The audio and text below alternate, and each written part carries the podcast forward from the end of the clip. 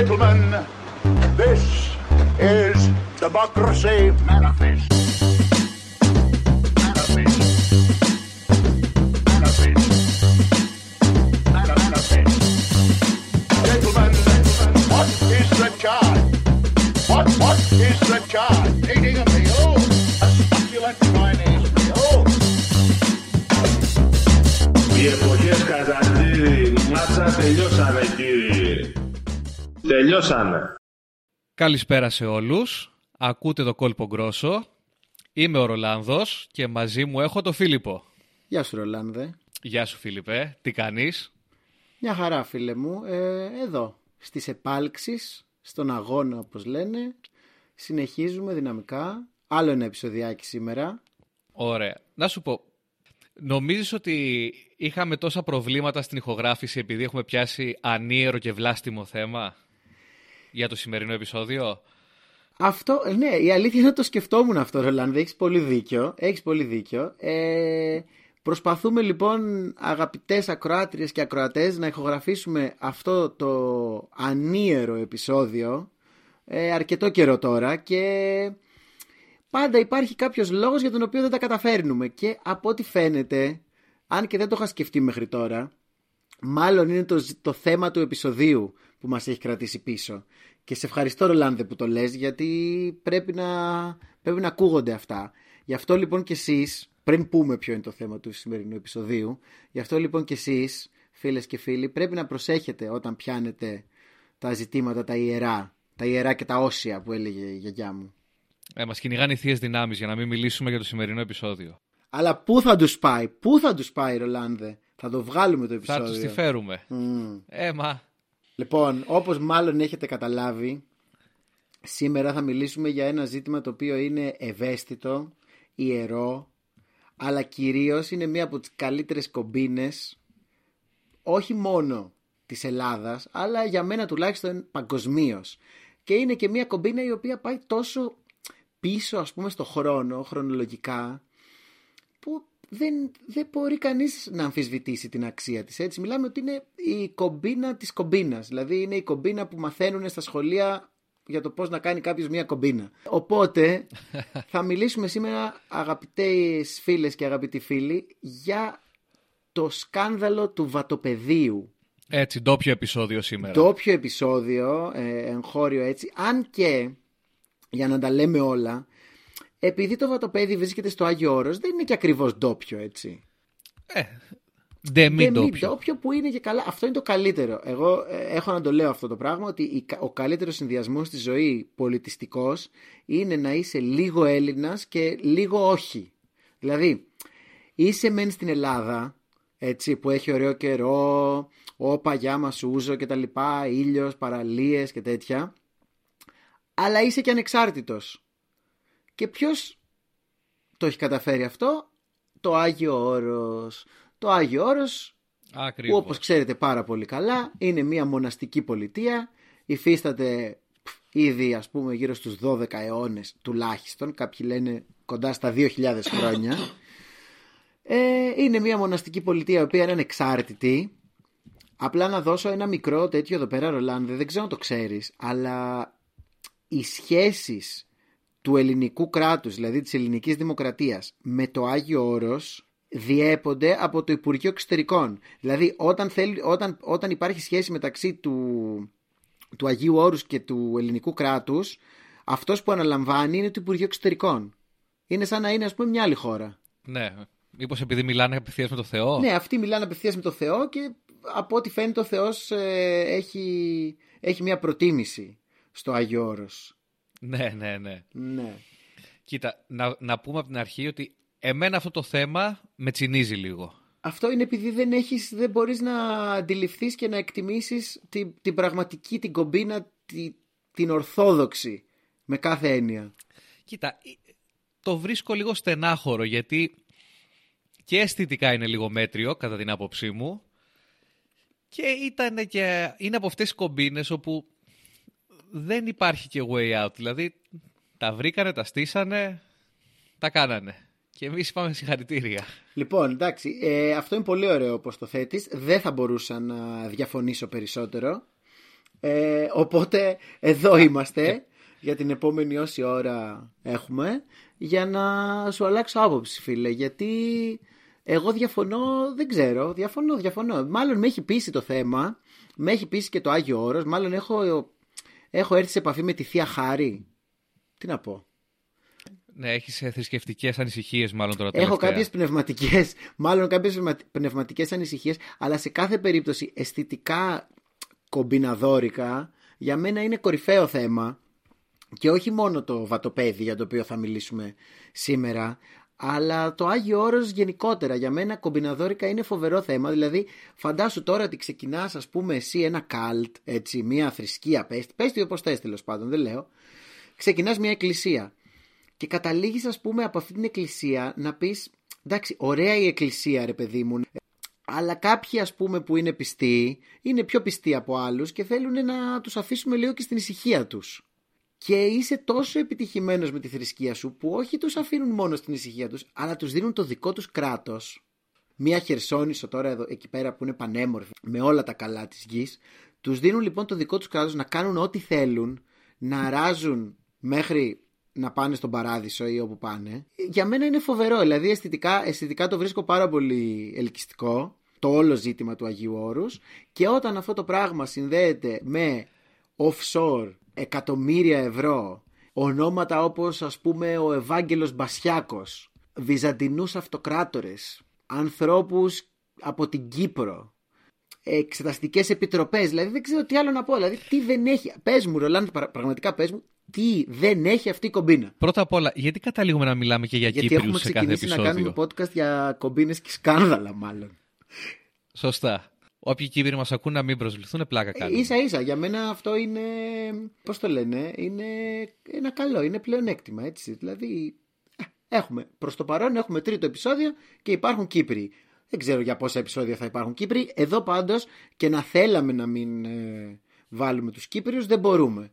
Γιατί. Ναι, είναι μέρος ιστορίας. Ακριβώς. Και για να ξεκινήσουμε λίγο να μπαίνουμε και στο θέμα. Ο βασικός πρωταγωνιστής, ας πούμε, αυτής της ιστορίας είναι ο λεγόμενος ε, ηγούμενος Εφρέμ. Ο οποίος... Για να μην ξεχνάμε και το ανθρωποκεντρικό χαρακτήρα της εκπομπής. Ακριβώς, ακριβώς. Γιατί θα μιλήσουμε για ανθρώπους έτσι πάντα. Είναι λοιπόν ο ηγούμενος Εφρέμ, ο οποίος είναι Κύπριος. Τι να κάνουμε; Δεν πειράζει. Έτσι. Αυτή είναι, αυτή είναι η πραγματικότητα. Και η ιστορία κιόλας για πολλούς ξεκινάει από την Κύπρο. Βέβαια, εγώ την ιστορία θέλω να την ξεκινήσω, αν δεν διαφωνείς Ρολάνδε, θέλω να την ξεκινήσω από πολύ νωρίτερα. Βεβαίως. Και θέλω να την ξεκινήσω από το σωτήριο έτος 1080. Από πολύ πολύ αρχή δηλαδή. Ναι, τώρα 1080 δεν ξέρω τι γινόταν, για να σας βάλω λίγο στο, πάνω κάτω στο περιβάλλον ας πούμε το ιστορικό μιλάμε για 100 χρόνια πριν την άλωση από τους Σταυροφόρους ε, κτλ, κτλ. Ο αυτοκράτορας τότε της Βυζαντινής Αυτοκρατορίας είναι ο Νικηφόρος ο Βοτανιάτης δεν θα πούμε περισσότερα γι' αυτόν αλλά ο Νικηφόρος ο Βοτανιάτης λοιπόν ε, υπογράφει ο αυτοκράτορας υπογράφει ένα έγγραφο το οποίο έμελε, όπως ε, λέει και ο ποιητής, έμελε να παίξει καθοριστικό ρόλο στις εξελίξεις. Wow. Λοιπόν. Κοίτα, για τον ε, Βοτανιάτη το μόνο που θα πω είναι που έχει πολύ ωραίο λαϊκό όνομα για αυτοκράτορας. Ναι, θα μπορούσε να παίζει και σε πανηγύρια, ας πούμε. Θα μπορούσε να είναι πολύ καλός γεωπόνος ή να έχει ένα δυνατό φυτόριο. Σωστά. Βοτανιάτης και η ΕΠΕ, ας πούμε. Στο δεύτερο χιλιόμετρο Θεσσαλονίκης Νέων Μουδανιών. Λοιπόν. Ο Βοτανιάτης λοιπόν ο αυτοκράτορας υπογράφει αυτό το χρυσόβουλο, το έγγραφο, το επίσημο, το οποίο υπάρχει ακόμα και για όποιο θέλει να το δει, νομίζω το έγγραφο υπάρχει, είναι στη Μονίβα του Πεδίου. Πού άλλο θα ήταν. Λοιπόν, και με αυτό το έγγραφο παραχωρεί κάποιες εκτάσεις εκτός του Αγίου Όρους στη Μονίβα του Πεδίου. Η, η Μονίβα του Πεδίου είναι μία από τις 20, ε, 22, δεν, αν δεν απατώμε, 20 κάτι τέλος πάντων μονές του Αγίου Όρους, οι οποίες υπάρχουν μέχρι σήμερα. Υπήρχαν και άλλες παλιότερα, αυτή τη στιγμή υπάρχουν 20. Κατά το Χρυσόβουλο λοιπόν αυτό κάποιες περιοχές και κυρίως κάποιες περιοχές ε, γύρω από τη λίμνη Βιστονίδα που είναι κοντά στην Καβάλα για όσους δεν ξέρουν, κάπου εκεί στη, ε, στη Μακεδονία. Αυτές οι περιοχές λοιπόν κατά τον αυτοκράτορα παραχωρούνται στη Μονίβα του Πεδίου και αυτό γίνεται το 1080. Λοιπόν, fast forward λοιπόν ε, γύρω στα 900 χρόνια 850 χρόνια. Καταλήγουμε λοιπόν στο 1922 που πλέον οι περιοχές αυτές μαζί με το Άγιο Όρος αλλά και η Λίμνη Βιστονίδα και τα λοιπά, η Καβάλα, η Μακεδονία έχει περάσει στο ελληνικό κράτος και επειδή έχει περάσει στο ελληνικό κράτος ψάχνουν τώρα οι μοναχοί και τα λοιπά να δουν τι θα γίνει με τα κτήματα που είχαν. Γιατί θέλω να κάνω μικρή παρένθεση εδώ πέρα ε, οι περισσότερες μονές ζουν από τις εκτάσεις και τις περιουσίες που έχουν εκτός της μονής. Έχω δηλαδή εγώ τη μονή μου εδώ στο λόφο Χ ε, και λίγο, πιο, και λίγο παρακάτω έχω κάποια χωράφια που μου έχει δώσει ο τάδε αυτοκράτορας ή ο τάδε επίσκοπος, δεν ξέρω και εγώ τι, ο, ο Σουλτάνος, ο Οθωμανός και από εκεί τα νοικιάζω σε χωρικούς και τέτοια και από εκεί βγάζω λεφτά. Ναι. Όχι ότι, τα, όχι ότι τα καλλιεργούν από μόνοι τους ή χρησιμοποιούν τις εκτάσεις. Όχι, όχι, εντάξει. Όχι ότι δεν καλλιεργούν και αυτοί βέβαια, αλλά τέλος πάντων. Ας, το, ας, το, ας φύγουμε από αυτό. Σε κάθε περίπτωση, εφόσον η μονή βρίσκεται μέσα στο Άγιο Όρος, σίγουρα δεν καλλιεργούν εκτάσεις οι ίδιοι μοναχοί έξω από το Άγιο Όρος. Έτσι, αυτοί ούτως ή άλλως μένουν μέσα στο Άγιο Όρος. Ε, λοιπόν, το 1922 λοιπόν τώρα ε, γίνεται μια αγωγή, κάνει μια αγωγή η Μονή Βατοπεδίου κατά του ελληνικού δημοσίου για τις εκτάσεις αυτές που βρίσκονται γύρω από τη Λίμνη Βιστονίδα και κάποιες άλλες τέλος πάντων. Ε, και γίνεται και των λοιπόν ηχθειοτροφίων το... τους γράφουν συγκεκριμένα. Μπράβο και των ηχθειοτροφίων τους γιατί εκεί δεν ξέρω τι ηχθειοτροφία αυτά δεν είναι ηχθειοτροφία τώρα ε, τσιπούρα και λαβράκι και τέτοια που έχουμε τώρα πρέπει να είναι ναι πρέπει να είναι λίγο πιο παλιά ηχθειοτροφία γιατί έχει μια λιμνοθάλασσα εκεί το, στο Πόρτο Λάγος. Θέλω να πω τώρα για τους, ε, για τους ε, ακροατές που είναι ε, fans του ε, Σταύρου του Τσιόλη ότι μιλάμε τώρα για τις περιοχές που, στις οποίες εκτιλήσεται το ας περιμένουν οι γυναίκες, έτσι. Δηλαδή, Ακριβώς. Βιστονίδα, ε, Λίμνη Βόλβη, ε, Πόρτο Λάγος κτλ κυρίως Λίνη, Βιστονίδα, Πόρτο Λάγος και αυτά, είναι εκεί κοντά στην Καβάλα. Εκεί εκτιλίζεται, παιδιά, η ταινία. Οπότε, αν θέλετε τώρα, μπορείτε να πάτε να δείτε την ταινία πάλι. Έχετε και καλοκαιράκι. Έχει έρθει η στιγμή να τη δείτε πάλι την ταινία και να δείτε πού βρίσκονται αυτά τα μέρη. Για όσους από τους ακροατές δεν είναι φαν του Σταύρου του Τσιόλη, τι να πω. Ναι, κρίμα. Και θα μπορέσουν να ενημερωθούν και για το συνέδριο της Βόλβη, για τον νεολαίο Μεϊμαράκη, για πολλά πράγματα. Μπράβο. Και θέλω να πω εκεί, γιατί το είπα και πριν από λίγο, ότι αυτό έμελε να παίξει καθοριστικό ρόλο στις εξελίξεις. Έτσι, αυτό έρχεται από αυτή την ταινία. Ακριβώς. Λοιπόν. Γίνεται λοιπόν η αγωγή κατά του δημοσίου, γίνεται ένας συμβιβασμός. Τέλος πάντων, δεν βγαίνει άκρη για το τι γίνονται με αυτές τις ε, εκτάσεις. Και ο λόγος που το επαναλαμβάνω είναι γιατί τελικά το σκάνδαλο που ξέρετε ή που δεν ξέρετε ε, ξεκινάει από αυτές τις εκτάσεις και τα ηχθειοτροφία αυτά τέλος πάντων. Λοιπόν, Τώρα, μετά το 1922, για να προχωρήσουμε λίγο πιο γρήγορα, ε, το 1935, το 1940, το 1951, το 70 και το 87 έχουμε διατάγματα, δηλαδή του δημοσίου του ελληνικού, τα οποία αφαιρούν την κυριότητα της Βιστονίδας και των ηχθειοκαλλιεργειών της από τη μονή βατοπεδίου. Οπότε ουσιαστικά μία, δύο, τρεις, τέσσερις, πέντε φορές προσπάθησε το δημόσιο να τα πάρει τα κτήματα πίσω τα οικόπεδα αυτά. Αλλά δεν τα κατάφερε, Ρολάνδε. Κοίτα, δεν τα κατάφερε. Δεν νομίζω ότι είναι και πάρα πολύ εύκολο να πάρεις οτιδήποτε από την εκκλησία. Ναι, ναι, είναι, δεν, δεν, είναι, δεν είναι πολύ εύκολο. Η, η αλήθεια είναι ότι η ελληνική εκκλησία, η ορθόδοξη εκκλησία έχει κάτι φοβερό, το οποίο είναι ότι είναι ίσως πιο εύκολο να πάρεις πιστούς από την εκκλησία παρά να πάρεις οικόπεδα.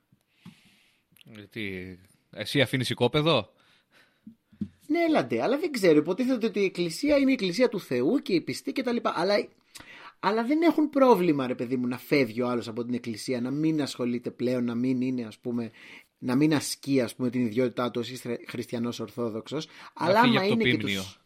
Να φύγει από το πίμνιο, μπράβο. Γιατί δεν τα ξέρω. Είδες τι ώρα που τα λέω; Έχεις πάει κατηχητικό, φαίνεται. Ναι, μα.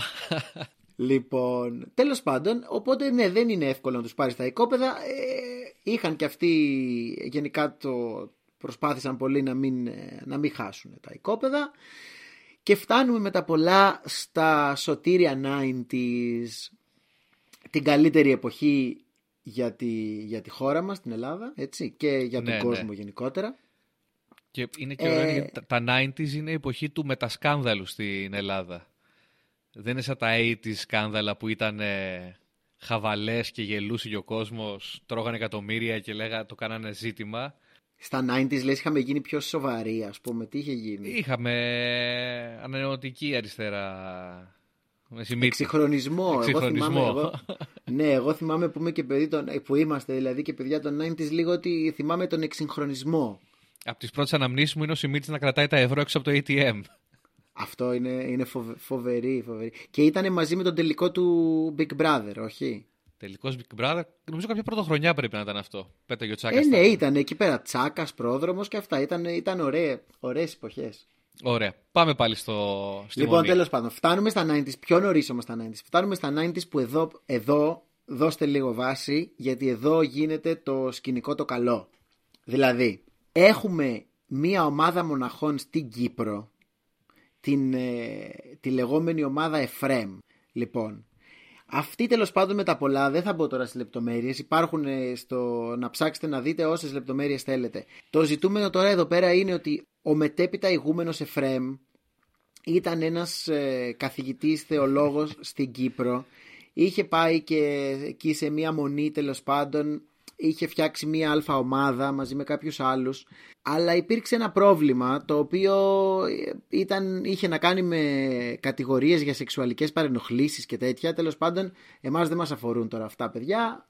Ό,τι κάνανε κάνανε και στην τελική όταν κάποιος είναι άγιος άνθρωπος πέφτουν όλοι πάνω του να τον κατηγορήσουν έτσι. Αλλά τέλος πάντων Ναι, είναι ο εύκολος στόχος. είναι ο εύκολος ο στόχος, ναι, ακριβώς. Τέλος πάντων, με τα πολλά τους διώχνουν από την Κύπρο και φεύγουν λοιπόν όλη αυτή η ομάδα των μοναχών και των ε, όλων αυτών τέλος πάντων και πηγαίνουν στο Βατοπέδι, στο Άγιο Όρος, το οποίο τώρα από, από πολύ έμπιστη πληροφορία εκείνη την περίοδο παράπε, δηλαδή δεν είχε κόσμο, δεν υπήρχαν μοναχοί, ήταν μια δύσκολη περίπτωση. Έχεις άνθρωπο μέσα; Έχεις whistleblower στο, Δε- στη μονή Δεν Βατοπεδίου. μπορώ να πω τίποτα παραπάνω. Εγώ είπα, έχω έμπιστη πληροφορία, έχω πληροφορία που εγώ την εμπιστεύομαι. Λοιπόν, Ναι. και έφυγαν λοιπόν οι άνθρωποι από την Κύπρο και πήγανε στο Βατοπέδι. Και φτιάξανε το Βατοπέδι που γνωρίζουμε μέχρι και σήμερα, ας πούμε, με την ομάδα αυτή, με ηγούμενο τον. Στην αρχή δεν ήταν ηγούμενος ο Εφρέμ, αλλά τέλος πάντων μετά από κάποια χρόνια έγινε ηγούμενος ο Εφρέμ. Λοιπόν, και ο Εφρέμ είναι ένας ε, άνθρωπος ο οποίος είναι έξω καρδιά από ό,τι φαίνεται. Και όχι μόνο αυτό, αλλά είναι και πολύ καλός με, τις, ε, με τα PR, τα λεγόμενα. Και άμα ήσουν καλός τώρα με PR και ήταν και 90s, ε, τελείωσε. Είχες έτοιμη την, ε, την επιτυχία. Πήγαινες μπροστά. Πήγαινες μπροστά και, και αν είχες και την ε, ιερά ζώνη, την Αγία ζώνη της Παναγίας, ε, τελείωσε. Έτσι δεν είναι; Είσαι από παντού καλυμμένος. Ακριβώς. Γιατί στο βατοπέδι υπάρχει η ζώνη, η Αγία Ζώνη όπως λέγεται, που είναι η ζώνη της Παναγίας. Ωραία, αυτό είναι ένα κοιμήλιο, ας πούμε, θρησκευτικό. Και ξεκινάει τότε ο Εφρέμ που είχε αρχίσει και έκανε τα κονέ του με το Πασόκ, με τον Ανδρέα, με τη Μιμή, με, με άλλους ας πούμε κτλ. κτλ. Και επειδή τότε ήταν οι, οι, οι καλές εποχές του Πασόκ, Ξεκινάει λοιπόν να έρχεται στην Αθήνα με την Αγία Ζώνη, έτσι, και να την περιφέρει. Έχετε τον εξοπλισμό δηλαδή. Ναι, ναι, ερχόταν full εξοπλισμένος, full εξοπλισμένος στην Αθήνα με λιμουζίνες και πήγαινε την Αγία Ζώνη σε, σε πολιτικούς για να τους ευλογήσει ή για να την προσκυνήσουν. Αυτή είναι μπίζνα. Λοιπόν, αυτό είναι η μπίζνα τώρα και αυτό θέλω να πω εδώ πέρα. Ότι ακριβώς η μπίζνα ξεκινάει από εκεί. Γιατί; Σκέψου τώρα εσύ ότι είσαι πολιτικός, ας πούμε, στα 90s. Είσαι βουλευτής, υφυπουργός, οτιδήποτε. Και σε παίρνει, ας πούμε, ένας ηγούμενος, ένας παπάς τέλος πάντων, τον οποίο δεν έχεις ακούσει ποτέ και σου λέει: Γεια σας κύριε Ρολάνδε, Είμαι ο ηγούμενος Εφρέμ από το Βατοπέδι και έχω μαζί μου την Αγία Ζώνη της Παναγίας. Θέλετε να έρθω στο σπίτι σας να την προσκυνήσετε; τι του λες εσύ; Το οποίο Πες μου, όχι, τι του λες; α- ακούγεται περιέργως σεξουαλικό αυτό το πράγμα. ναι. Έχω φέρει τη ζώνη. Ναι. Περάσω να προσκυνήσεις; Να περάσω σε ένα διωράκι. ε, ναι, δεν ξέρω. Το θέμα είναι όμως ότι σκέψου το λίγο με τα δεδομένα των 90s. Δηλαδή, Έστω ότι ρε παιδί μου, εσύ δεν έχεις καμία σχέση με την Εκκλησία. Κάπως. Είσαι πολιτικός και δεν έχεις σχέση με την Εκκλησία και δεν είσαι και θρήσκος. Οκ. Σου πάει να του πεις όχι. Ε, νομίζω δεν παίζεις με αυτά γιατί μετά θα σε βγάλουν ε, σατανιστή άθεο άθρησκο. Α, μπράβο. Οπότε για να έχεις τη... για να έχεις την τέτοια... για να είσαι καλυμμένος τέλος πάντων λες στον Εφραίμ βεβαίως ε, πάτερ Ας προσκυνήσουμε. ας προσκυνήσουμε. Στην τελική τι έχω να χάσω λες. Α προσκυνήσω και κλάιν τι έγινε ξέρω εγώ. Έλα μου ντε όμως που όταν προσκυνήσεις μετά έχεις δημιουργήσει, έχει έρθει ο Εφρέμ εκεί πέρα και έχεις κάνει, έχει κάνει ήδη το κονέ. Και όταν ο Εφρέμ θα χρειαστεί κάτι, θα σου πει ναι, κύριε Ρολάνδε, αλλά εγώ ήρθα και σας έφερα την Αγία Ζώνη της Παναγίας στο σπίτι Σου έφερα σα. τη ζώνη. Σου έδειξα τη ζώνη μου γιατί δεν απαντάς. ναι, δεν μπορείς να κάνεις τώρα ghosting εσύ, ας πούμε, όταν εγώ σου έφερα τη ζώνη σπίτι σου συστημένη.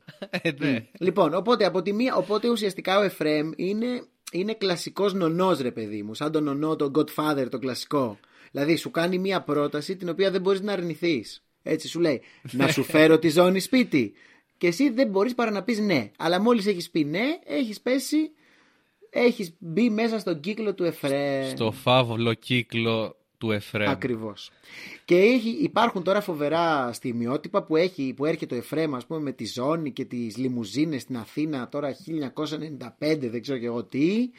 Την πηγαίνει στο σπίτι του Ανδρέα. Ο Ανδρέας είναι άρρωστος με καρκίνο. Ε, την προσκυνάει ο Ανδρέας, την προσκυνάει η Μιμή. Την προσκυνάνε οι υπουργοί και μετά την πηγαίνει για λαϊκό προσκύνημα κάπου στο Περιστέρι, αν θυμάμαι καλά, και γίνεται πανικός τώρα, έτσι. Πανικός, δηλαδή ούτε, σα- ούτε συναυλία του Θανάση δεν γίνεται αυτό το πράγμα. Και να.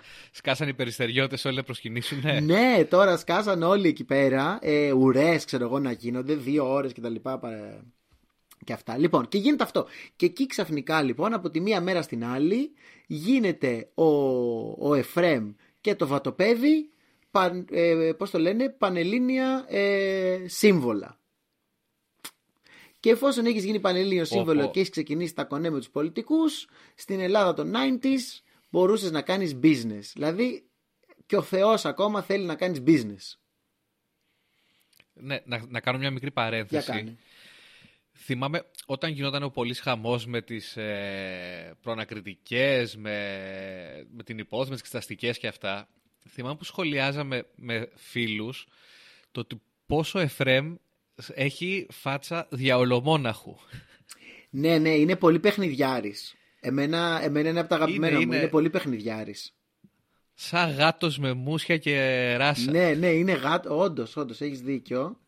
Και έχει αυτή την σκανδαλώδη, τη φατσούλα που λες τώρα θα μπορούσε να είναι ας πούμε σε κάποιο, σε κάποιο λούτρινο παιχνίδι αυτή η φάτσα του Εφρέμ. Έχει, έχει, έχει και βλέμμα σπινθυροβόλο. Ναι, ναι, σίγουρα ξέρει τι κάνει. Είναι ξεκάθαρο ότι ξέρει τι κάνει ο άνθρωπος.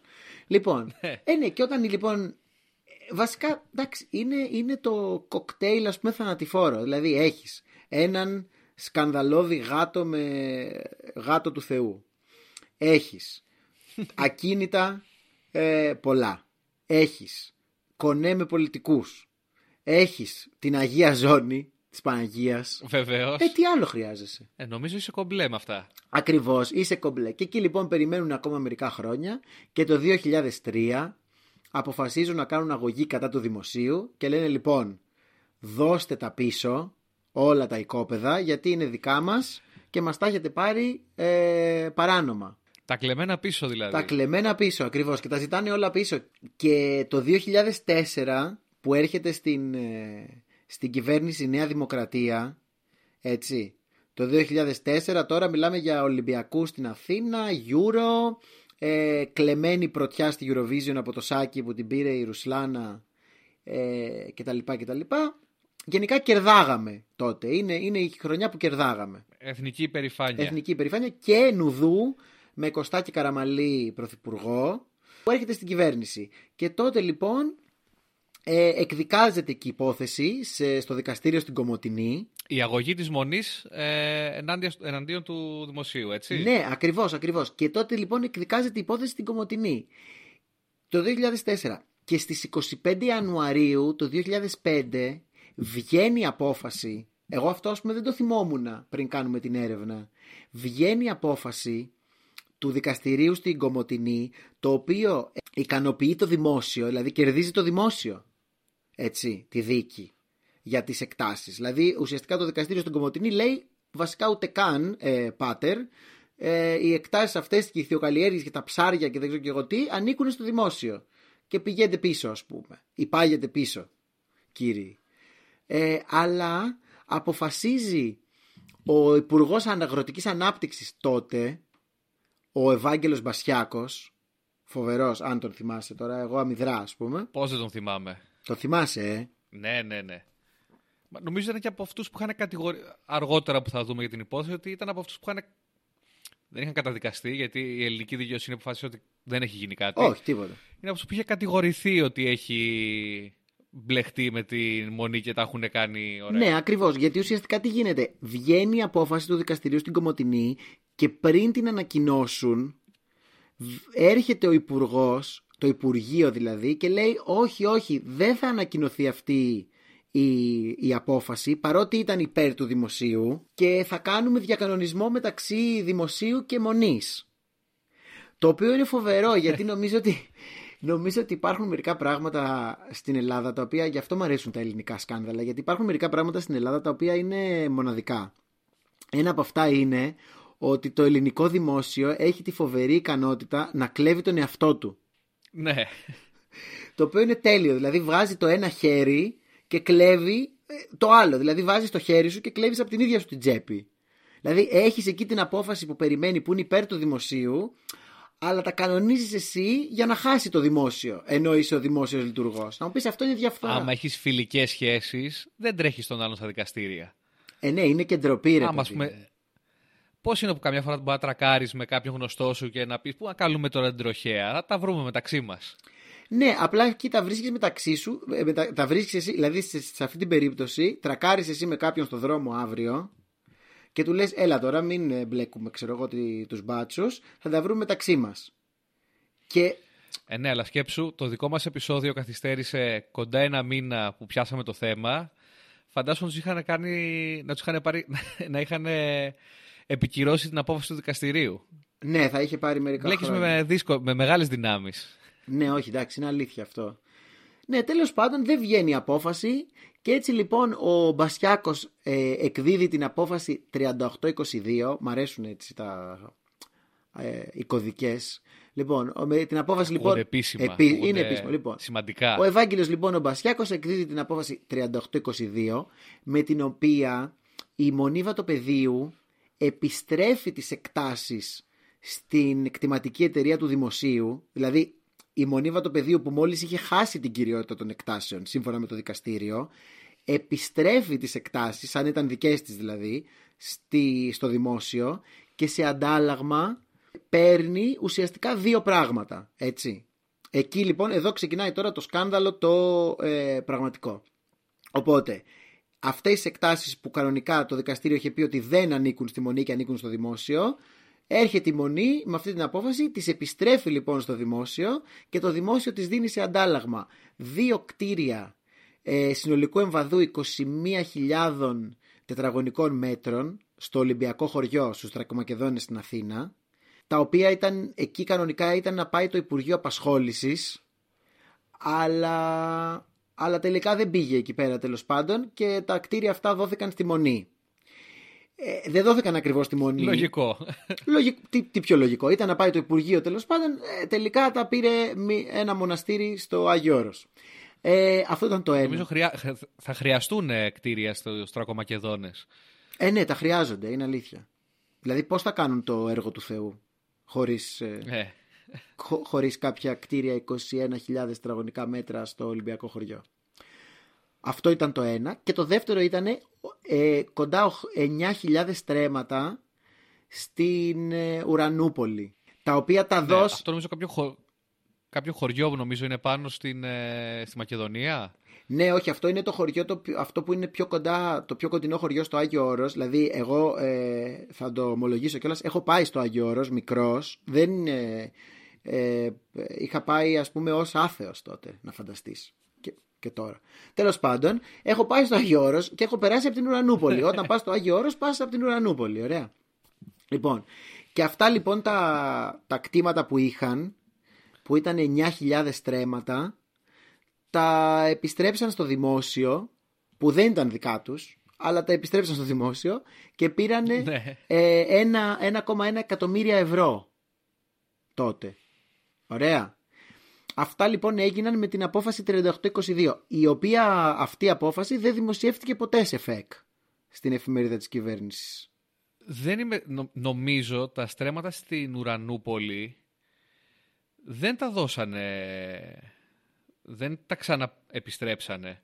Τα κράτησαν. Νομίζω πληρώσαν αυτοί 1,1 εκατομμύρια ευρώ. Α, Για ποιο λόγο στο λέω; Νομίζω θυμάμαι στην... Γιατί αυτό το θέμα το είχε βγάλει ο, ο Βαξεβάνης στο... στην εκπομπή που είχε τότε, το κουτί της Πανδώρας. ναι, ναι, ναι. Και αν θυμάμαι καλά, ε, είχε κάποια στιγμή συνέ- μιλούσε ο Δήμαρχος εκεί πέρα στην Ουρανούπολη που έλεγε ότι ε, περιέγραφε, έδειχνε τα χωράφια και λέει εδώ πέρα είναι αυτές οι εκτάσεις που, πουλιόντους, που τα, τις πουλούσαν δεν θυμάμαι πόσα εκατομμύρια το στρέμμα και μία μέρα ήρθαν κάτι παπάδες και βγάζαν φωτογραφίες και μετρούσανε και, και την άλλη μέρα πουλήθηκαν για, για ψίχουλα. Ναι, δηλαδή, άμα το σκεφτείς, η αλήθεια είναι αυτή, ναι, είναι 9.000 στρέμματα. Μιλάμε για τεράστιες εκτάσεις, έτσι. Ναι, ναι, ναι. Και σε περιοχή η οποία είναι πάνω στη θάλασσα, τουριστική. Ναι, ναι. Τέλος πάντων, εκεί είναι το ζήτημα. Το θέμα είναι τώρα ότι τότε ξεκινάνε και όλα. Ε, αυτό είναι στην αρχή της διακυβέρνησης της Νέας Δημοκρατίας. Οπότε ξεκινάνε οι σχέσεις, ας πούμε, της Μονής Βατοπεδίου με τη Νέα Δημοκρατία με τους καλύτερους Ιωνούς. Είναι και ωραίες εποχές τότε γιατί ήταν large οι άνθρωποι. Δηλαδή πήγαινε, ας πούμε, ο. ο πώς το λένε, ο Θοδωρής ο Ρουσόπουλος, αν τον θυμάσαι, που ήταν υπουργός Ναι, ναι. ε, κάτι ε, Νομίζω ενημέρωσης. Και, και εκπρόσωπος τύπου πρέπει να είναι κάποια στιγμή. Εκπρόσωπος αλλά δεν είμαι τύπου, σίγουρος μετά γι' αυτό. κάτι είχε γίνει αντιπρόεδρος της κυβέρνησης, νομίζω. Τέλος πάντων, πήγαινε τώρα στο βατοπέδι, χαιρετούρε με τον Εφρέμ, με τα ιδιωτικά τα ελικόπτερα, με, το, με τα σκάφη εκεί πέρα, τα γιότ και τα λοιπά, έσκαγε και τέτοια. Και υπάρχουν και πολλές ωραίες ιστορίες και πολλές από αυτές είναι από την εκπομπή του Βαξεβάνη, όπως όπως είπες. Υπάρχουν και πολλές ωραίες ιστορίες που ήταν, ας πούμε, όταν πήγαινες να κάνεις business με τον Εφρέμ, πήγαινες στο βατοπέδι και ήταν σαν να πηγαίνεις, ξέρω εγώ, στο Πόρτο Καράς. Ωραία, τύπου πεντάστερο ξενοδοχείο και τα λοιπά. Ερχόντουσαν, σε έπαιρναν με το, ε, με το ιδιωτικό το σκάφος, σε πηγαίναν εκεί, πολύ ωραίο δωμάτιο και τα λοιπά, ωραίο φαγητό. Δηλαδή δεν ήταν σαν να πηγαίνεις σε μοναστήρι. Αν όμως δεν έκανες αυτά που ήθελε ο Εφρέμ, ε, κάπου εκεί τελείωνε το παιχνιδάκι, ας πούμε, και σε πετάγανε κιόλας πίσω και εντάξει, στην τελική κολλή. Σε στέλνανε πίσω με αγροτικό και σου λέγανε τώρα βρες το δρόμο Ναι, σου. να, θα σε αφήσουμε εδώ, ξέρω εγώ. Τώρα εσύ σκάσε και κολύμπα, ας πούμε. Να, η θάλασσα, να, απέναντι πήγαινε. Αυτό. Τέλος πάντων, οπότε περνάνε κάποια χρόνια που γίνονται όλες αυτές οι business. Δεν θα μπω τώρα, δεν θα μπούμε βασικά σε λεπτομέρειες, έτσι, αλλά πολύ ωραίες business. Δηλαδή, μιλάμε για ακίνητα στην Αθήνα που, είχε- που είχαν πάρει, για ακίνητα στη Μακεδονία. Για, είχαν ανοίξει offshore εταιρείες, έτσι, οι οποίες έχουν και πα- πάρα πολύ ωραία ονόματα. Δηλαδή, αυτέ Ναι, είναι πολύ δυνατέ. πο- Τα ονόματα που έχουν, ας πούμε, Μαντέους, τέλεια. Ρασαντέλ. Δεν ξέρω πώς τα Πώς ήταν οι σκέφτονται. άλλοι; Νολιντέν είναι μία. Ναι. Να σου πω, λες να υπάρχει κάποιο βιβλίο με ονόματα για offshore εταιρείες; Δεν ξέρω, εγώ στο μυαλό μου πάντα τα ονόματα των offshore εταιριών τα έχω σαν ε, ονόματα φαρμάκων. ξέρω εγώ, ας πούμε, Dimetab, Ponstan. Ξέρεις, θα μπορούσε να είναι offshore Ναι, ναι, θα- εταιρεία. Θα παίρνεις δύο νολιντέν μετά το, μετά το φαγητό. Ακριβώς, ναι. Ξέρω εγώ, υπάρχουν επιπλοκές με το Μαντέους στο ανακαλείο ΕΟΦ, ξέρω εγώ. Αλλά, αλλά είχαν, είχαν όλες αυτές τις πολύ ωραίες ε, λοιπόν offshore εταιρείες, οι οποίες κάποιες από αυτές ήταν στην Κύπρο, έτσι. Γιατί, εντάξει, Ε, ναι. γιατί όχι. Εντάξει, ναι. στην, τελική, στην τελική να σου πω για κάτι, είναι και η πατριωτική ας πούμε κίνηση. Γιατί να τρέχεις τώρα ας πούμε στα νησιά Κέιμαν και στα δεν ξέρω και εγώ που αλλού στις Μπαχάμες ενώ όταν έχεις δίπλα ας πούμε την Κύπρο Έχουμε τα, τα αδέλφια τα μας αδέλφια στην μας, Κύπρο. τη μαρτυρική Κύπρο και μπορείς να πας εκεί για να τους υποστηρίξεις λιγάκι ας πούμε. Τέλος πάντων γίνονται οι business οι ωραίες και κάποια στιγμή που πέφτει και η Νέα Δημοκρατία και ανεβαίνει η βοήθειά μας ο, ο Γιωργάκης Παπανδρέου στην κυβέρνηση, σιγά σιγά σκάει το σκάνδαλο. Όχι επειδή ανέβηκε ο Κυριάκος Παπανδρέου, έτσι δεν λέω κάτι τέτοιο. Απλά αρχίζουν και βγαίνουν κάποια σκάνδαλα και έχουμε τώρα απανοτές εξεταστικές επιτροπές στη Βουλή ε, το 2008 και το 2010 και παραπέμπονται Ναι, σε ναι. δίκη υπουργοί όπως ας πούμε ο Μπασιάκος, ο Κοντός, ο Πέτρος ο Δούκας κτλ. κτλ. Ε, και για να τελειώνω λίγο με το χρονολόγιο και να, να συζητήσουμε λίγο περισσότερο για το, ε, για το, σκάνδαλο, για το σκανδαλώδες του θέματος, πιθανόν είναι το αισθητικό. Ε, ουσιαστικά από εκεί ξεκινάει αυτό το, αυτά τα περίπου 6-7 χρόνια που υπήρχε η έννοια του σκανδάλου του βατοπεδίου που ακουγόταν πολύ. Το 2011 προφυλακίζεται ο Εφρέμ, έτσι, Το θυμάμαι να το βλέπουμε στις ειδήσεις όπου είχαν μαζευτεί απ' έξω μαυροφορεμένες κυρίες που φωνάζανε γέροντα γερά και τέτοια. Το οποίο είναι τέλειο επίσης που μαζεύονται ας πούμε, οι κυρίες, όλες οι γυναίκες που δεν μπορούν ούτε να μπουν στο Άγιο Όρος, έτσι. Είναι... Και αυτό έχει τη δική του ηρωνία. ναι. Ναι, δεν ξέρω. Θα έλεγε κανείς ότι έχουν καταλάβει ποια είναι η θέση τους στη... Ναι, αλλά στην πάνε, Ορθοδοξία. πάνε όμως με κάθε ας πούμε, ελευθερία εκεί πέρα να υποστηρίξουν τώρα τον Εφρέμ. Εντάξει, όταν βλέπεις ας πούμε γυναίκες οι οποίες δεν επιτρέπεται να μπουν σε, όλο το, σε όλη τη Χερσόνησο, τους απαγορεύουν ας πούμε να κάθονται στις εκκλησίες, δεν ξέρω κι εγώ ε, κάτω. Δεν μπορούν να. Στην εκκλησία γενικά δεν έχουν καμία ε, πραγματική ας πούμε υπόσταση οι γυναίκες. Να, ή- Νομίζω ακόμα και όταν ε, είναι σε, στις ημέρες περίοδου δεν μπορούν να μπουν στην εκκλησία. Ε, βέβαια. Ναι, οπότε έχεις όλους λοιπόν αυτούς τους κανόνες που είναι ξεκάθαρα ας πούμε απαρχιωμένοι και μετά ε, είναι επίσης οι γυναίκες αυτές οι οποίες πάνε και υπερασπίζονται τον Εφρέμ που έφαγε 10 εκατομμύρια. Ε, έχει ας πούμε την ηρωνία του κι αυτό. Είναι αρκετά αστείο, δεν ξέρω. Καλά, ναι, σίγουρα. Τέλος πάντων. Είναι, είναι αστείο. Όχι αστείο, λίγο τραγικό είναι, αλλά τέλος πάντων. Ναι, αλλά βλέπεις εδώ είναι νομίζω που διαφωνούμε. Δηλαδή, είναι τραγικό. Εγώ, ε, πώς το λένε, δέχομαι την τραγικότητα του πράγματος 100% και παρόλα αυτά πιστεύω ότι αισθητικά είναι άρτιο.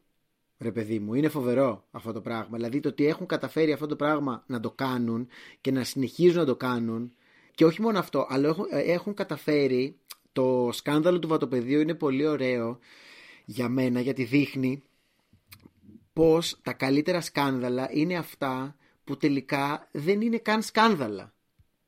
Γιατί τελικά δεν έγινε τίποτα ας πούμε με το σκάνδαλο του, βατο- του βατοπεδίου. Και αν ρωτήσεις τώρα πιθανόν και την πλειοψηφία της ελληνικής κοινωνίας θα σου πούνε μα τελικά δεν έγινε τίποτα, δεν ήταν σκάνδαλο. Γιατί το 2011 προφυλακίζεται το Εφραίμ, βγαίνει μετά από τρεις μήνες.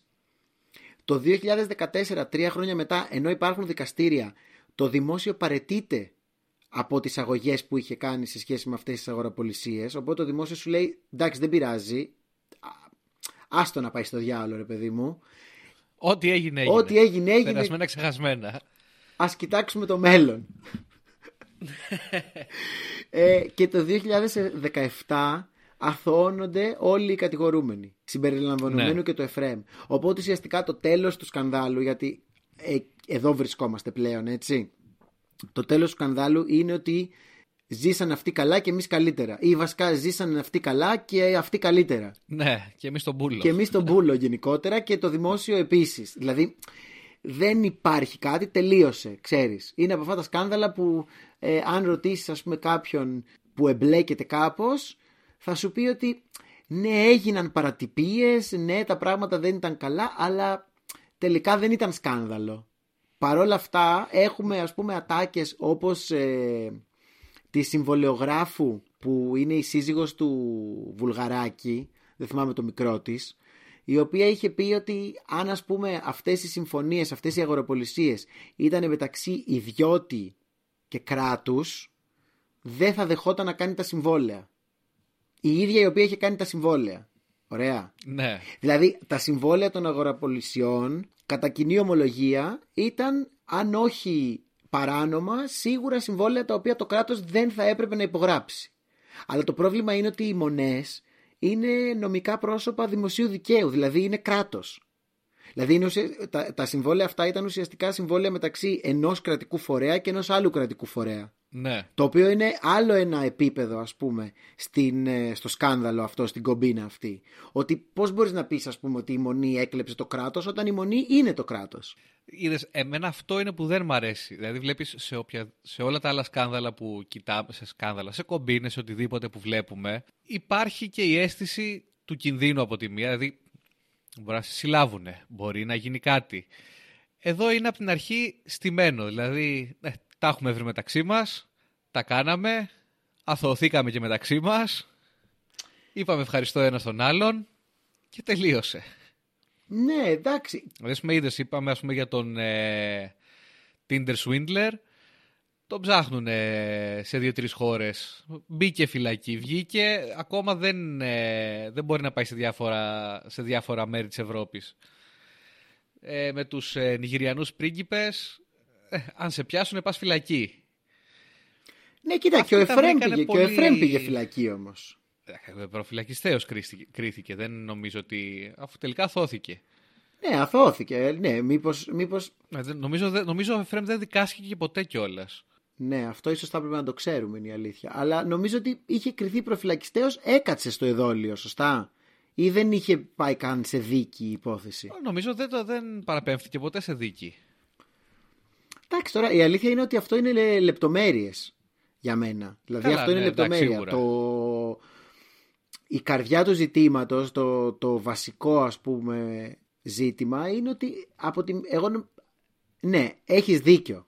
Ωραία. Έχεις δίκιο ότι ήταν στημένο. Μία ή άλλη ας πούμε θα, θα βγαίναν από πάνω. Δεν, δεν, δεν, υπάρχει, δεν υπήρχε ποτέ μεγάλη πιθανότητα το κράτος να, να γύριζε ας πούμε την υπόθεση Τούμπα. Από την άλλη αυτό, αυτό είναι για μένα το, αυτό το οποίο την κάνει ελκυστική την υπόθεση. Είναι ότι είναι το τέλειο έγκλημα. Είναι, είναι το τέλειο σκάνδαλο. Ναι, αλλά αυτό σου λέω ότι είναι το τέλειο έγκλημα γιατί το κάνεις εσύ στον εαυτό σου. Ναι, αλλά πρέπει να τους πείσουν κιόλας. Κατάλαβες τι γίνεται. Δηλαδή, αν δεν μπορούσαν να πείσουν τους πολιτικούς για την. Ε, γιατί τελικά, ας πούμε, ποιος κερδίζει; Το, το κράτος χάνει, αλλά. Ρε παιδί μου, μίζες μπορεί να υπάρχουν. Εγώ δεν διαφωνώ. Δηλαδή θα υπάρχουν μίζες, μπορεί ο... Ε, είμα- ε, νομίζεις ότι είμαστε αρκετά άσημοι για να λέμε ονόματα και να κατηγορούμε; Ε, ξέρω εγώ. Τέλεια, μ' αρέσει που έχουμε τέτοιο. Ό,τι νομίζεις. Μπορεί ας πούμε ο Θοδωρής Το, να πήρε... το παίρνεις πάνω σου. Ωραία, μπορεί ο Θοδωρής να πήρε ας πούμε μερικές χιλιάδες ευρώ. Μπορεί ο Κώστας να πήρε και αυτός. Μπορεί, ξέρεις, μπορεί να... Μπορεί να... Τυχαία ονόματα. Τυχαία ονόματα, δεν. Ουδεμία, ουδεμία ε, πρόθεση δεν υπάρχει εδώ. Μπορεί ας πούμε να πήραν κάποια, να βγάλανε κάποια λεφτά κάποιοι. Αλλά από την άλλη, μίζες υπάρχουν παντού. Δηλαδή θα μπορούσαν να τα έχουν βγάλει και από αλλού. Το θέμα είναι ότι επέλεξαν ή τέλος πάντων έχουμε επιλέξει σε ένα βαθμό να κάνουμε αυτού του είδους τα σκάνδαλα που έχουν μέσα και το Θεό, έχουν μέσα ας πούμε και την ε, ασκητική την κουλτούρα και έχουν και αυτό το φοβερό πράγμα που έχει η, η ελληνική Ορθόδοξη Εκκλησία, το οποίο είναι σαν να γυρίζεις ας πούμε στο παρελθόν 2.000 χρόνια. Καλά, ναι. Αυτό, αυτό είναι φοβερό και δεν υπάρχει μόνο στο Άγιο Όρος. Νομίζω ότι μπορείς να πας μπορείς να πας σε ένα ξοκλήσι ας πούμε στο νησί ή μπορείς να πας στην εκκλησία στην πόλη ακόμα και μόλις μπαίνεις στην εκκλησία είτε είναι 2022 είτε είναι το 456 μετά Χριστόν είναι το ένα και το αυτό. Ξέρεις, λένε τα ίδια τραγούδια, τους ίδιους ύμνους, οι οποίοι παρεμπιπτόντως σε μένα μου αρέσουν πολύ, πρέπει να το ομολογήσω αυτό. Λένε τους ίδιους ύμνους, η, η ηθική είναι η ίδια, τα ρούχα είναι τα ίδια, ε, οι μυρωδιές είναι οι ίδιες. Δηλαδή έχει αυτό το, την φοβερή ας πούμε εμπειρία η οποία είναι σαν να μπαίνει σε μια μηχανή του χρόνου η ελληνική εκκλησία. Ναι. Το οποίο είναι φοβερό. Το μόνο νομίζω πλέον διαφορετικό είναι ότι πλέον έχουν και air condition μέσα. Α, έχουν air condition. Έχω να πάω, έχω να πάω πολύ καιρό. Έχουν air condition, ε. Ναι, ναι. Εντάξει. Κλιματική αλλαγή, τι να πω. Ναι. Ε, ναι, αλλά από... Για κάνεις ζέστη το καλοκαίρι, τι να κάνουμε; ναι. Και μετά υπάρχει. Και με τα ράσα κιόλας σκάς. Ναι, έλατε. Λες να έχουν air condition και στο Άγιο Όρος. Στη μονή φωτοπεδίου φαντάζομαι και τζακούζι θα μπορέσεις να βρεις. Στη, μονή βατοπε... στη μονή βατοπεδίου έχουν ε, ενδοδαπέδια θέρμανση ε, 100% και ναι δεν ξέρω. πεντάστερο μοναστήρι, όχι αστεία πράγματα. Ναι, ε, υπάρχει λέει ειδικός, δεν θυμάμαι πώς λέγεται, το μέρος ε, της Μονής στο οποίο μένουν οι ξένοι, οι, οι προσκυνητές ας πούμε. Ε, τέλος Ναι. πάντων θα το θυμηθώ, αλλά υπάρχει ειδικό κομμάτι της Μονής που είναι για τους VIP. Α, για, για τους πολύ χριστιανούς. Για τους πολύ χριστιανούς που ε, άμα είσαι πολύ χριστιανός έχεις και μεγάλο πορτοφόλι ας πούμε. Αλλά αυτό είναι επίσης το φοβερό. Δηλαδή υπάρχει και κάτι ελκυστικό για μένα τουλάχιστον στο, σε αυτό- στον ασκητισμό των ε, Ελληνοορθόδοξων. Γιατί πας, πας ας πούμε να δεις πώς είναι τα μοναστήρια και ο ασκητισμός τέλος πάντων που δεν πολύ υπάρχει αλλά αυτά τα λίγα που υπάρχουν στις άλλες χώρες της Ευρώπης στους προτεστάντες πάνω κάτω δεν υπάρχει. Στους καθολικούς λοιπόν που υπάρχει, τα μοναστήρια είναι πιο πολύ ρε παιδί μου τρομακτικά μέρη. Είναι να πας να σκιαχ- σκιάζεσαι στα μοναστήρια. Είναι όλοι αυτοί που έχουν την καράφλα, τον μπιφτέκι ας πούμε πάνω στο κεφάλι, οι Φρανσισκανοί. φοράνε αυτά, στη- αυτά τα ράσα εκεί πέρα με τα κορδόνια και τα λοιπά. Έχουν κάτι περίεργες βιβλιοθήκες. Είναι λίγο το όνομα του Ρόδου. Ναι. Ναι, έχουν κάτι λίγο πιο μεσαιωνικό Ναι, είναι πολύ μεσαιωνική. Ενώ ας πούμε οι δικοί μας... τύπου Dark Ages. Ναι, ενώ οι δικοί μας είναι σαν να έχουν βγει κατευθείαν από, την, από μια αρχαιότητα. Είναι συν- λίγο σαν να είναι άχρονοι. Σαν να μην έχουν ε, χρονικό περιορισμό, ξέρεις. Είναι λίγο Ναι, ναι. εξωγήινοι τέλος πάντων. Και υπάρχουν και αυτοί οι οποίοι ζουν εκεί πέρα, αυτό που λέγαμε και πριν, το, πριν ξεκινήσουμε να χωραφούμε με το που μένουν στις σκήτες πάνω στις, στις σπηλιές και τα λοιπά μόνοι τους και είναι λίγο σαν χίπιδες ε, που κάνουν ελεύθερο κάμπινγκ στη, στη, στο Αγιοφάραγκο ας πούμε που παρεμπιπτόντως επίσης ήταν μέρος για, για ερημίτες αλλά υπάρχουν αυτοί οι ερημίτες που για μένα τουλάχιστον είναι, είναι αρκετά ελκυστικοί και εκεί, να σου πω; και εκεί είναι και η φοβερή αντίθεση. Δεν ξέρω αν συμφωνείς. Δηλαδή, εμέ- ε, εγώ εκεί βρίσκω την, ε, το αισθητικό και μ' αρέσει. Δεν, τώρα δεν ξέρω αν πρέπει να σε πείσω περισσότερο. Αλλά για μένα εκείνη η αξία η αισθητική. Ότι από τη μία έχεις αυτό τον, την ολιγάρκεια, τον, την ασκητική ας πούμε κουλτούρα, τον ερημητισμό και τα λοιπά που είναι και αρχαίος και ναι εντάξει έχει να κάνει Ποια με το Θεό. ολιγάρκεια με 20.000 στρέμματα; Ναι αλλά δεν ξέρεις μπορεί να τα Άμα έχουν είναι αυτή η ολιγάρκεια. μπορεί, μπορεί να τα έχουν στην τράπεζα και να πάνε να τα δίνουν στους φτωχούς. ναι, ακριβώς. Υπέρ πίστης και πατρίδος. ναι, ναι, ναι. Δεν ξέρω ρε παιδί μου. Και θα το πω τώρα γιατί η... ε, δεν ξέρω, είναι, είναι, ε, υπάρχει αυτή, αυτό το ελκυστικό τέλος πάντων. Αυτή είναι η αντίθεση που εμένα τουλάχιστον με, με, μου φαίνεται αρκετά ενδιαφέρουσα. Και γι' αυτό κιόλας δεν ξέρω αν θα μπορούσα να προστατευθώ από ένα, μια τέτοιου είδους κομπίνα. Δηλαδή αν είχα, αν είχα ε, μία θέση ας πούμε ισχύος ή τέλος πάντων αν με προσέγγιζε ένας τέτοιου είδους μοναχός ε, ο οποίος, ναι οκ μπορεί να έχουν 20.000 στρέμματα και τα λοιπά αλλά άρχιζε να μου πουλάει ξέρω εγώ ε, ασκητισμό και αυτό και πνευματικότητα και το ένα και το άλλο νομίζω ότι υπάρχει Λες θα την πάταγες; Μπορεί και να την πάταγα, Ρολάνδο, δεν ξέρω. Δηλαδή, ξέρεις, υπάρχει και τρόπος όλα αυτά τα ηλιστικά, ας πούμε, ζητήματα, ξέρω εγώ, τα λεφτά και τα στρέμματα και τα οικόπεδα και τα ελικόπτερα κτλ. κτλ. Υπάρχουν και τρόποι να τα να τα εκφράσεις ας πούμε και να πεις ναι δεν μας ενδιαφέρουν τα εγκόσμια οπότε ξέρεις ας κάνουμε ό,τι να είναι σε αυτόν τον κόσμο ρε παιδί μου λίγο ένας περίεργος ας πούμε ειδονισμός δεν ξέρω Ναι, δεν ξέρω κατά πόσο μπορείς να το δεις έτσι, αλλά συμφωνώ. Α, συμφωνείς. Δηλαδή, άμα έρθει λοιπόν ο Εφρέμ και σου πει αυτά τα λόγια. Καλά, όχι. Α, όχι ο Εφρέμ. Γενικά. Δεν την πατάω με ζώνες και μετά με, με οικόπεδα. Δεν θέλω οικόπεδα, δεν θέλω ελικόπτερα.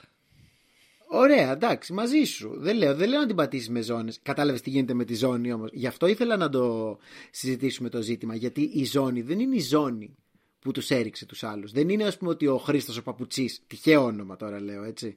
Ο Χρήστος Ναι. ο Παπουτσής πήγε να. ή ο, να πούμε ένα καλύτερο όνομα βασικά. Ο Γιώργος Ολιάνης, παιδιά, που ήταν και πιο ας πούμε και αριστερός και τα λοιπά και έκανε τα ρεπορτάζ του ε, και ήταν και δημοσιογράφος και φαινόταν ψιλοξύπνιος άνθρωπος, δεν ξέρω τίποτα γι' αυτόν. Τέλος πάντων, δεν είναι ότι αφ- ο, Χρή- ο, ο Γιώργος Ολιάνης, ας πούμε, το 1995 θα πήγαινε να προσκυνήσει στην Αγία Ζώνη επειδή πίστευε ότι θα τον βοηθήσει η Παναγία, ας πούμε, απαραίτητα. Όχι, αλλά προστατεύει το image του. Ναι, και στην τελική το, το κόστος του να μην το κάνει είναι μεγαλύτερο. Και από την κομπιναδόρικη για να φύγουμε από το αισθητικό. Άστο το αισθητικό, ρε παιδί μου, δεν σε πείθει, δεν σε πείθει. Δεν σ' αρέσουν οι, οι, οι ρασοφόροι μουσάτοι, δεν σ' αρέσουν. Οκ. Δεν είναι ότι δεν μ' αρέσουν οι ρασοφόροι. Δηλαδή, αν γινόταν μια κομπίνα ωραία, γιομάτη, θα έλεγα ναι. Αλλά αυτό είπαμε, είναι. Τα βρήκανε, τα συμφωνήσανε. Ωραία, για πες μου, Δηλαδή, για πες ακόμα μου, και όταν ωραία. το αποκαλύφθηκε το τι έχει γίνει και πήγε το θέμα στη- αρχικά στη Βουλή και μετά στα δικαστήρια, είπανε ε, ναι εντάξει τι μεταξύ μας τώρα κοροϊδευόμαστε, έλα όλοι ελεύθεροι. Λες ότι πήγε έτσι, ε. Δηλαδή ούτε, ούτε έναν για τα μάτια του κόσμου να πούνε ναι όχι δεν φταίει κανένας τους, μόνο αυτός. Ναι. Είχαμε ένα μοναχό, όχι τον Εφρέμ που είναι ο καλός μοναχός, είχαμε έναν άλλον, τον Τάδε, αυτός φταίει για όλα. Ναι, εντάξει, κοίτα, το φοβερό εδώ είναι πάλι, είναι αυτό, είναι ότι είναι, μ, είναι φαύλος κύκλος, δηλαδή ε, ουσιαστικά είναι σαν ένα κυκλικό επιχείρημα. Δηλαδή θα πεις, η μονίβα του πεδίου έκλεψε το κράτος. Ναι, αλλά δεν γίνεται γιατί η μονίβα του πεδίου είναι κράτος. Δηλαδή δεν, Καλά, είναι, ναι. δεν είναι ότι ο Εφρέμ έκλεψε το κράτος, γιατί δεν είναι ότι ξαφνικά ο Εφρέμ έχει στο λογαριασμό του 10 εκατομμύρια. Η μονίβα του πεδίου Απλά τα έχει. δύο, δύο με, μέρη του κράτους τα βρήκανε και τα συμφωνήσανε. Ναι, το οποίο είναι μεν στημένο όπως το λες, αλλά από την άλλη είναι ιδιοφιές. Ναι, εντάξει. Είναι ιδιοφιές, δηλαδή... Απλά αυτό δεν έχει το aesthetic το ωραίο για μένα τουλάχιστον. Ναι, ναι, εντάξει, όχι, σε το φάση καταλαβαίνω. κομπίνας, όχι σε φάση γύρω-γύρω. Το καταλαβαίνω, εντάξει. Ε, κοίτα, διαφωνούμε, διαφωνούμε αισθητικά. Θα, θα, να, σ- να πούμε το πολύ πολιτισμένο συμφωνούμε ότι διαφωνούμε. Ναι, συμφωνούμε ότι εγώ έχω τη σωστή την άποψη, ας πούμε, και εσύ έχεις τη λάθος. Ε, αλλά διαφωνούμε. Ε, τι να κάνουμε, ρε φίλε. Δηλαδή, όταν δεν καταλαβαίνεις ότι ο άλλος έσκαγε με το ελικόπτερο. κα- Το καταλαβαίνεις αυτό το πράγμα. Είναι μοναχοί, κάθονται στο, στην τράπεζα της Μονής, ξυπνάνε στις 5.30 το πρωί, πάνε εκεί πέρα, φοράνε μαύρα γιατί είναι τόσο ταπεινοί και μετά από δύο ώρες, ας πούμε, έχουν πάει στον ε, Σπερινό, όπω λέγεται, έχουν φάει παξιμάδια με ταχύνη και μετά από δύο ώρες σκάει ο άλλος με το ελικόπτερο ας πούμε και, του, κα- και είναι VIP ο, ο πρωθυπουργός. Και κάνουν business. Και κάνουν business κανονικά.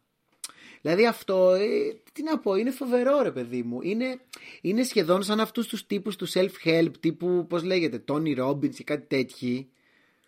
Ναι, ναι. Ή ακόμα, ακόμα, θα σου κάνω και αυτό τώρα και θα διαφωνήσεις σίγουρα, αλλά εμένα μου φαίνεται σαν μία πιο cool εκδοχή των ε, καινούριων, ας πούμε, των πλούσιων, των δισεκατομμυριούχων τύπου Elon Musk, που μας το παίζουν ότι είναι, ότι είναι, ξέρω εγώ, ότι δουλεύουν πολύ και είναι εργατικοί και είναι πολύ Ναι, άσχολοι αυτοδημιούργητη. και αυτοδημιούργητοι και σχεδόν είναι ασκητές έτσι. Δηλαδή ο Elon Musk δεν πουλάει ότι ζει μεγάλη ζωή και τα λοιπά. Πουλάει ότι μόνο σκέφτεται τις business και το innovation και πώς θα φτάσουμε στον Άρη, ξέρω εγώ. Είναι και αυτό μια πνευματικότητα. Και να αγοράσει το Twitter. και να, αγο- ναι, τέλος ό,τι θέλει να κάνει. Αλλά η... Για να μην βγάζουν τις φωτογραφίες του με την καραφλοχέτη. Καλά, εντάξει, είναι φοβερός. Είναι φοβερός. Ναι, αλλά το θέμα είναι λοιπόν ότι έχεις αυτούς τους τύπους τους καινούριους πλούσιους, ας πούμε, οι οποίοι είναι σχεδόν πάνε να βγάλουν ένα, ένα image, ας πούμε, λίγο έτσι μοναχικό, ή μοναστικό, συγγνώμη. Και από την άλλη έχεις τους πιο τρού, ας πούμε, που είναι εκεί, ναι, και δεν, δεν κολλάνε πουθενά. Ναι, εσπερινός και παξιμάδι και μετά business. Γιατί μπορούμε, ας Ναι. πούμε. Και εμένα αυτό το, αυτό το θράσος με ελκύει. Δεν θα το ξαναπώ. Στην κο- Εντάξει. Νομίζω ότι μπορούμε να το αφήσουμε εκεί. Ε, σε αυτό το επεισόδιο απλά εγώ Ε, είχα... κοίτα, κάνουμε κύκλους αυτή τη στιγμή. Εσύ- Εγώ διαφωνώ, εσύ συμφωνείς με τον εαυτό σου. ναι, Αλλά δεν πειράζει. Ναι. Υγιής διάλογος. ναι, είναι Όπου ναι. κανείς δεν αλλάζει άποψη. ο σωστός, ο πατροπαράδοτος, ο ορθόδοξος ο διάλογος. Ο σωστός ο ελληνικός διάλογος. Λοιπόν, Και όταν κλείσουμε και την ηχογράφηση θα τσακωθούμε και κανονικά. Καλά, σίγουρα. Άμα σε είχα μπροστά μου τώρα, γενικά, γενικά ήμουνα για ένα μικρό χαστούκι. Έτσι, ε. Μία, Εντάξει. μία καρπαζά, ρε φίλε. Δεν βλέπεις εδώ πέρα ότι είναι, ας πούμε, η ίδια, η ίδια η ομορφιά του πράγματος είναι αυτή. Τέλος πάντων, Άντε, αν το δεχτώ. τι να πω. δε- Κοίτα, μετά... εμένα μ' άρεσε το κομμάτι με τη ζώνη. Αυτό μ' άρεσε, με άγγιξε. Ναι, η ζώνη. Να σου λέει ο Εφρέμ, ε, σας έφερα τη ζώνη. Θέλετε ένα, ένα μικρό προσκύνημα, παρακαλώ; Αυτό είναι τέλειο και υπάρχει και δήλωση της ε, Δήμητρας Λιάννη η οποία λέει ναι λέει όταν ζούσε ο Ανδρέας ερχόταν και μας έφερνε τη ζώνη και μας έλεγε να την προσκυνήσουμε κτλ. Όταν λέει ο, Ανέ, ο Ανδρέας όμως ήταν στο Ονάσιο κούφια η ώρα και μετά πέθανε δεν πήρε λέει ούτε ένα τηλέφωνο ο Εφρέμ. δεν πήρε. Τον, πε- τον περίμενε να πάρει και τηλέφωνο καταλαβαίνεις. Φέρε τη ζώνη έστω τηλεφώνα. Αχ, και αυτή είναι λοιπόν η κομπίνα. Δηλαδή το κομπιναδόρικο για μένα, και δεν έχω να προσθέσω κάτι μετά από αυτό, νομίζω τα έχω πει όλα τρεις φορές. Το κομπιναδόρικο για μένα το, το φοβερό είναι ότι ουσιαστικά είναι ρε παιδί μου ένα κυκλικό επιχείρημα. Δεν μπορείς να φύγεις. Είναι και κυκλικό, επι- και κυκλικό το, και κυκλική η δομή του, του σκανδάλου, δηλαδή τα παίρνουμε από αυτή την τσέπη, τα βάζουμε στην άλλη, οκ, κράτος το ένα, κράτος και το άλλο, αλλά και το ίδιο το, και το πώς ξεκίνησε ας πούμε είναι και αυτό κυκλικό, ότι δεν μπορούσες να διαφωνήσεις. Έφερε ο άλλος τη ζώνη, δεν μπορούσες να πεις όχι, τέλος. Και αυτό σε κλείνει μέσα, δεν υπάρχει ζήτημα. Είναι, είναι αριστούργημα ας πούμε. Θα πρέπει να κάνουμε ένα, μια ε, εικονίτσα για αυτό το επεισόδιο τον Εφρέμ στο σώμα του Μάρλον Μπράντο στον Godfather, νομίζω. Αν έχουμε και να καταφέρει κρατάει τη ζώνη στο χέρι. αν έχουμε, αν έχουμε καταφέρει να το κάνουμε αυτό, ακροατές θα το, έχετε, θα το βλέπετε αυτή τη στιγμή. Ωραία. Δεν ξέρω, εγώ αυτά έχω Νομίζω να πω. αυ- Ναι, νομίζω αυτά έχουμε να πούμε για αυτό το σκάνδαλο, για αυτή την κομπίνα. Ναι, μια Ο φοβερή Φίλιππος κομπίνα. θα, θα μάσαγε εκεί πέρα τα γλυκόλογα του Εφρέμ, θα του δίνε τα οικόπεδα. Εγώ δεν ξέρω, Εγώ αν δεν μας, νομίζω. ακούει, αν μας ακούει ο ηγούμενος, Πάτερ, Αν βρίσκεται κανένα οικόπεδο. Πάτερ, δεν ξέρω, μπορούμε κάτι εδώ στη Δανία να κάνουμε αν θέλεις. Εδώ νομίζω οι άνθρωποι θα πέσουν, είναι τόσο εύπιστοι.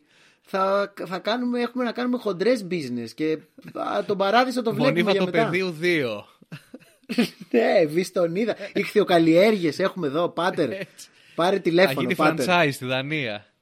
Αχ, ωραία αγαπητοί φίλοι. Λοιπόν, νομίζω ε, κάπου εδώ θα σας αφήσουμε. Ναι, νομίζω το καλύψαμε το θέμα. Οπότε εδώ μπορούμε να κλείσουμε. Ήμουν ο Ρολάνδος. Ήμουν ο Φίλιππος και θα σας δούμε στο επόμενο επεισόδιο. Au revoir.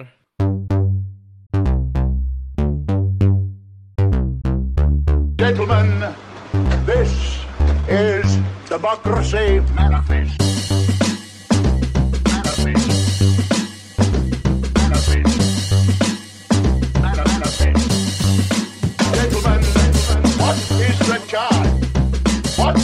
Is the charge? Eating a meal? A succulent Chinese meal? Οι εποχές Καζαντήρη, μάτσα τελειώσανε κύριε. Τελειώσανε.